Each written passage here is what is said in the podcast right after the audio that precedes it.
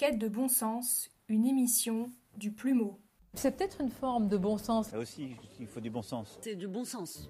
Le bon sens Mais de quoi parle-t-on au juste?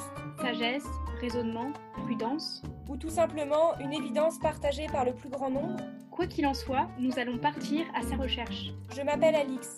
Je m'appelle Adélaïde. Et nous tendons le micro chaque mois à un invité pour aborder un sujet de société.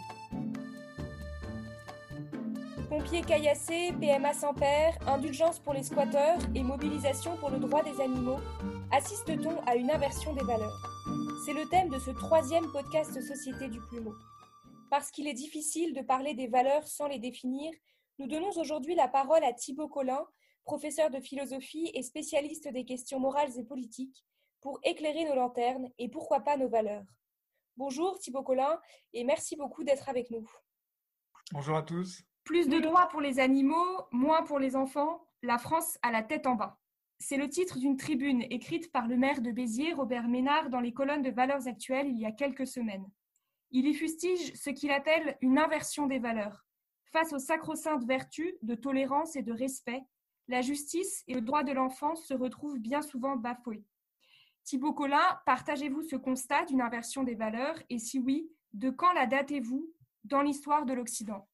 Oui, globalement, je, partage euh, l'opinion de, Robert Ménard dans cette tribune, mais il me semble qu'il euh, est nécessaire de prendre un peu peut-être de recul et d'interroger déjà ce terme de valeur euh, qui semble être un terme comment dire dont on connaît tous la signification et qui à mon avis participe de, la, de la crise de société dans laquelle nous nous trouvons. Pourquoi? Parce que finalement poser euh, les questions morales et politiques en termes de valeurs comme nous le faisons depuis, euh, depuis des dizaines et des dizaines d'années, hein, c'est pas tout récent, mais c'est particulièrement fort aujourd'hui.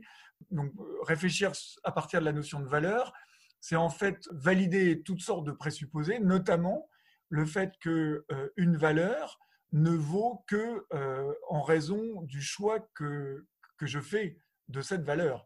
Autrement dit, d'une certaine manière, le, concept même de valeur, et c'est Nietzsche qui, d'une certaine manière, a, manifesté ce point, le concept de valeur est, en fait symptôme de, l'époque du nihilisme, comme dit Nietzsche, hein, euh, euh, donc euh, dans les années 1880, donc vous voyez que c'est pas tout récent, et il, désigne le nihilisme, cette époque qu'il voit apparaître en Europe, euh, comme euh, alors cette fameuse proposition de Nietzsche, hein, les plus hautes valeurs se dévalorisent. Les plus hautes valeurs se dévalorisent. Mais qu'est-ce que ça veut dire que les plus hautes valeurs se dévalorisent? Bah, En fait, ça veut dire qu'elles apparaissent justement comme étant des valeurs. Et qu'est-ce que c'est qu'une valeur si ce n'est finalement euh, quelque chose qui est soutenu à bout de bras par, par l'être humain alors, pas forcément juste l'individu, ça peut être des groupes humains, ça peut être des sociétés, ça peut être des communautés, mais ça peut être aussi bien sûr tel ou tel individu. Et finalement, comme je disais à l'instant, bah, la valeur n'a de poids que, que par ce que je lui donne moi-même comme poids. Et dans ce cas-là, on comprend que raisonner déjà en termes de valeur, bah, c'est finalement déjà valider que le monde social est traversé par des, valeurs différentes et que euh, dès lors, euh, pour certains, telle chose va être une valeur, pour d'autres, ça va être telle autre valeur. Et à partir de ce moment-là, ben, on peut comprendre qu'il euh, y ait des inversions de valeurs, que ce qui valait à une certaine époque ne vaut plus à une autre. Et ce que décrit Robert Ménard, c'est effectivement le, déploiement du nihilisme diagnostiqué par Nietzsche il y a presque 150 ans, où, finalement, ben, chacun y va de, de, son système de valeurs. Et effectivement, il y a des conflits de valeurs, mais on est dans une sorte de confusion énorme parce qu'on refuse euh, en fait d'aborder les choses euh, non pas en termes de valeur, mais en termes de bien, euh, en essayant de discerner par la raison ce qui est bon, objectivement bon pour, pour l'être humain, pour la société, pour, pour la famille, etc. Et donc, si on suit votre raisonnement sur, sur Nietzsche et le fait que chacun a un peu son, comment dire, sa, jauge pour, pour les valeurs. Finalement, euh, il n'y a aucune limite à ce processus euh, d'inversion des valeurs. Oui, parce que comme, comme le dit Max Weber, euh, donc non pas disciple, mais comme qui a, été assez inspiré par Nietzsche, Max Weber, dans, plusieurs ouvrages, notamment dans un petit ouvrage assez célèbre qui s'appelle Le savant et le politique, qui sont des, conférences qu'il a données à la fin de la guerre de, de 14, Max Weber souligne bah, le fait qu'il y a ce qu'il appelle le polythéisme des valeurs et, que le polythéisme des valeurs, bah, c'est en fait que chacun, enfin chacun ou chaque communauté a son système de valeurs, mais encore une fois, sur quoi repose finalement une valeur? Sur ce qu'il appelle la décision. Et ce que Weber appelle le décisionnisme, bah, c'est effectivement le fait que chacun décide ce qui pour lui est une valeur. Et donc, bah, aujourd'hui, on voit que chacun, il y a une sorte de marché des valeurs, et c'est celui qui soutient euh, le plus euh, bruyamment, si je puis dire, euh, ces valeurs par un système de, lobbying qui peut espérer se faire entendre et influencer le, débat social. Mais dans ce cas-là, effectivement, il n'y a, plus de, finalement, on a renoncé à aborder le champ moral, le champ politique, le champ social à partir de, de la recherche d'un bien euh, objectif discernable par la raison. Et là, il y a effectivement un basculement entre, euh, euh, disons, une manière plus traditionnelle, voire même, même encore dans le monde moderne, on pourrait penser à Kant, hein, encore, un grand philosophe des Lumières qui considère qu'il y a une certaine objectivité du bien, et un basculement vers un monde qu'on pourrait appeler post-moderne. Et, Nietzsche, sous ce rapport-là, est un bon, euh, à la fois un témoin et un acteur de, ce basculement dans, ce qu'on pourrait appeler euh, la postmodernité, où, où il y a une sorte de foire aux valeurs perpétuelles et, où effectivement, bah, il y a des retournements de valeurs, mais, j'allais dire comme dans une bataille où euh, parfois bah, c'est tel camp qui est plus fort, puis après c'est tel autre camp, mais c'est une sorte de foire d'empoigne qui n'a plus euh, qui, est, finalement le, signe de, cette crise profonde de la raison qui, se, est déclarée ou qui se déclare elle-même incapable de, discerner ce qui est objectivement bon et juste. Est-ce que vous pensez que les philosophes déconstructivistes, comme par exemple euh, Michel Foucault ou euh, Jacques Derrida, ont contribué à cette inversion des valeurs? Bien sûr, parce qu'eux-mêmes sont disciples de Nietzsche et considèrent que finalement les grandes les grandes distinctions euh, qui étaient présentes dans la, dans la civilisation, disons, européenne, euh, ces grandes distinctions structurantes, euh, doivent être interrogées et que derrière ces distinctions, bah, finalement, il y a des rapports de force, des rapports de force justement qui sont comment dire, derrière ces valeurs qui, s'opposent.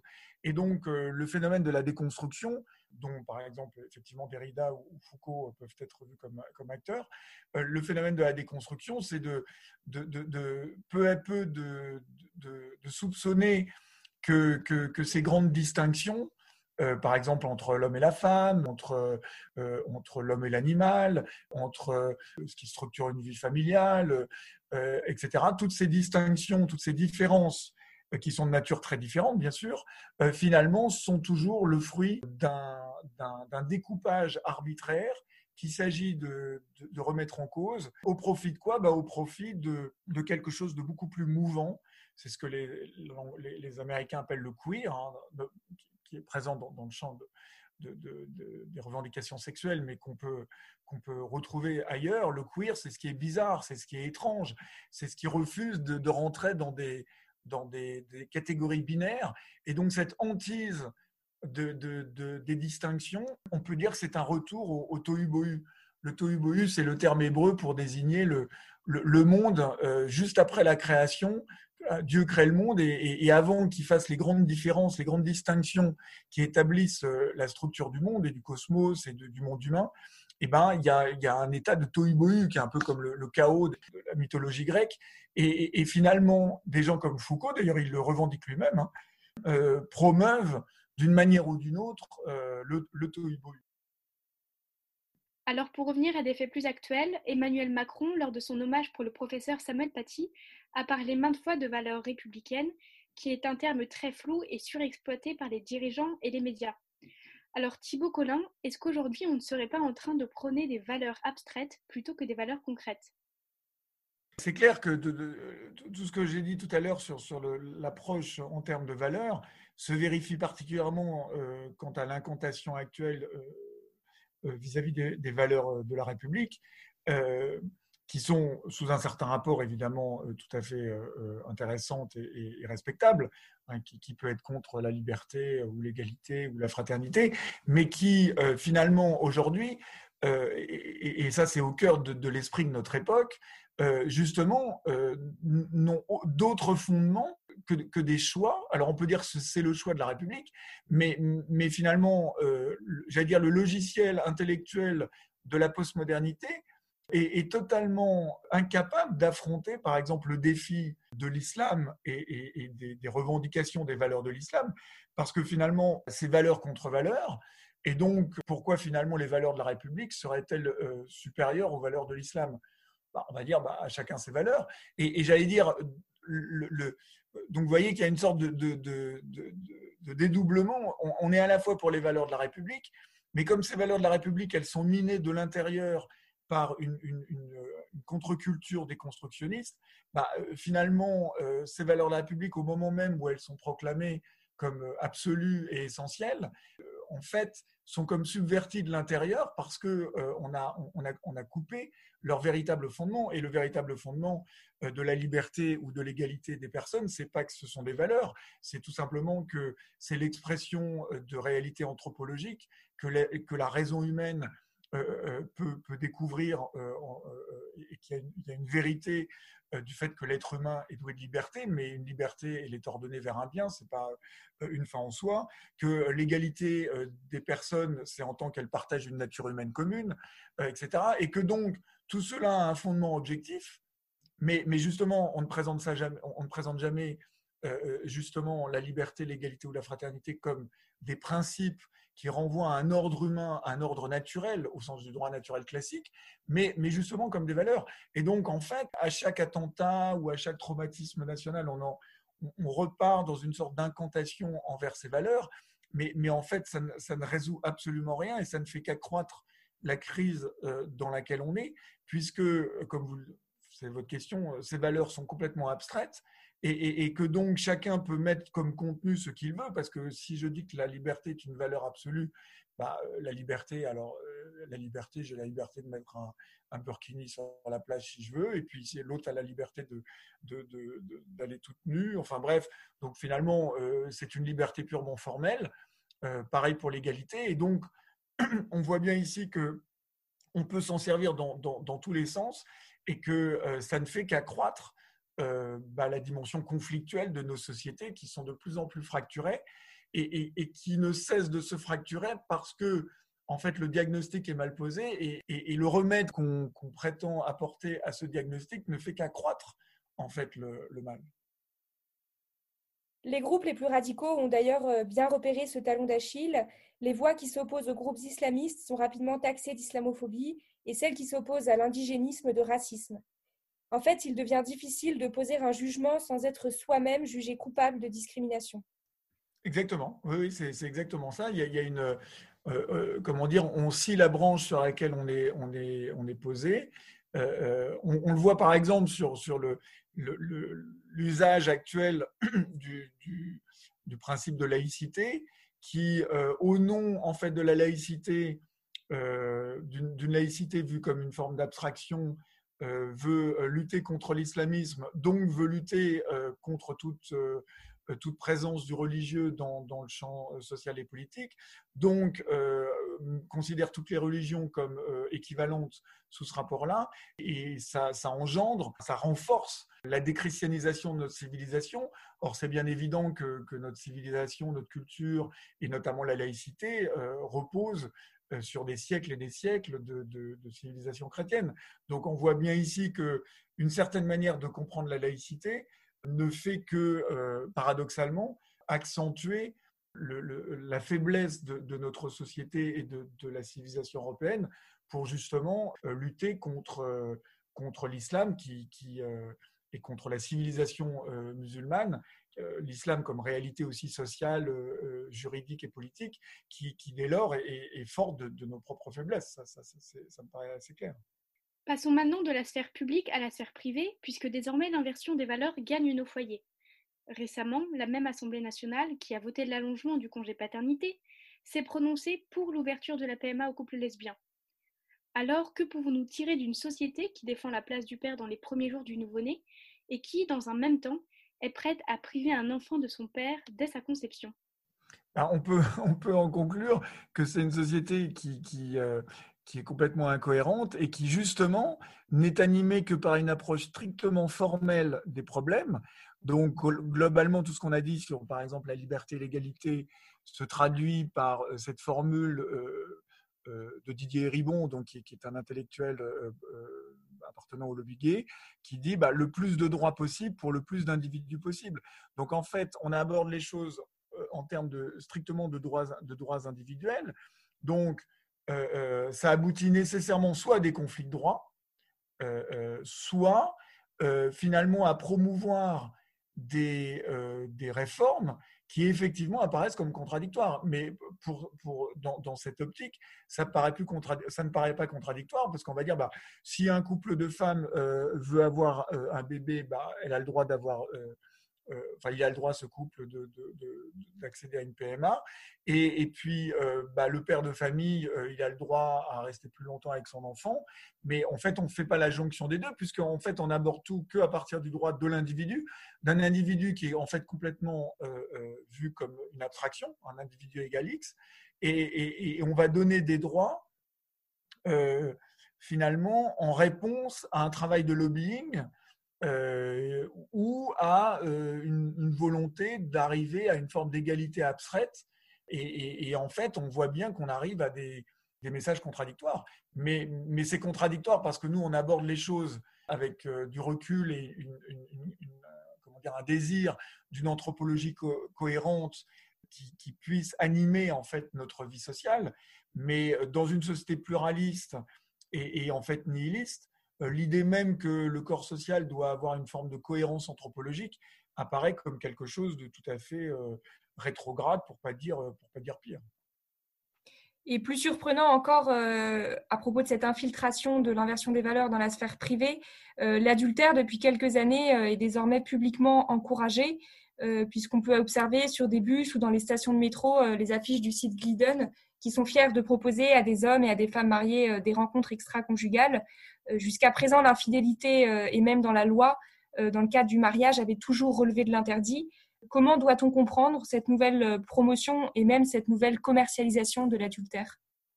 Bah Là, je pense qu'il y a la rencontre entre plusieurs, enfin une jonction entre plusieurs phénomènes. D'abord, le, phénomène des nouvelles technologies qui évidemment contribuent, comme beaucoup de sociologues l'ont montré, à, individualiser de plus en plus les individus et, les pratiques. Hein. Aujourd'hui, euh, tout le monde a un, téléphone portable avec, euh, donc, qui est un ordinateur qui peut se connecter à, toutes sortes de choses et à toutes sortes de services. Donc, on pourrait dire qu'il y a, une, une surindividualisation de l'individu, qui, qui, est tout à fait cohérente, là pour le coup, avec le, primat des, droits de l'individu dont je parlais tout à l'heure.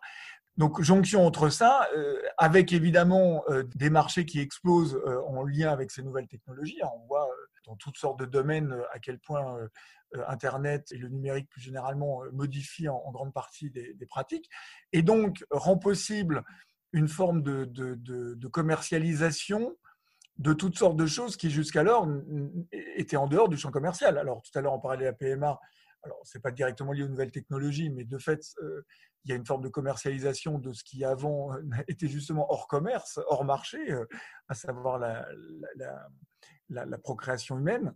Et là, en, l'occurrence, bah, le marché de l'adultère, finalement, c'est l'exploitation d'une de, quelque chose qui existe depuis, depuis fort longtemps, à savoir la concupiscence, mais qui, de manière extrêmement cynique, pour des raisons évidemment euh, strictement économiques, exploite cette concupiscence.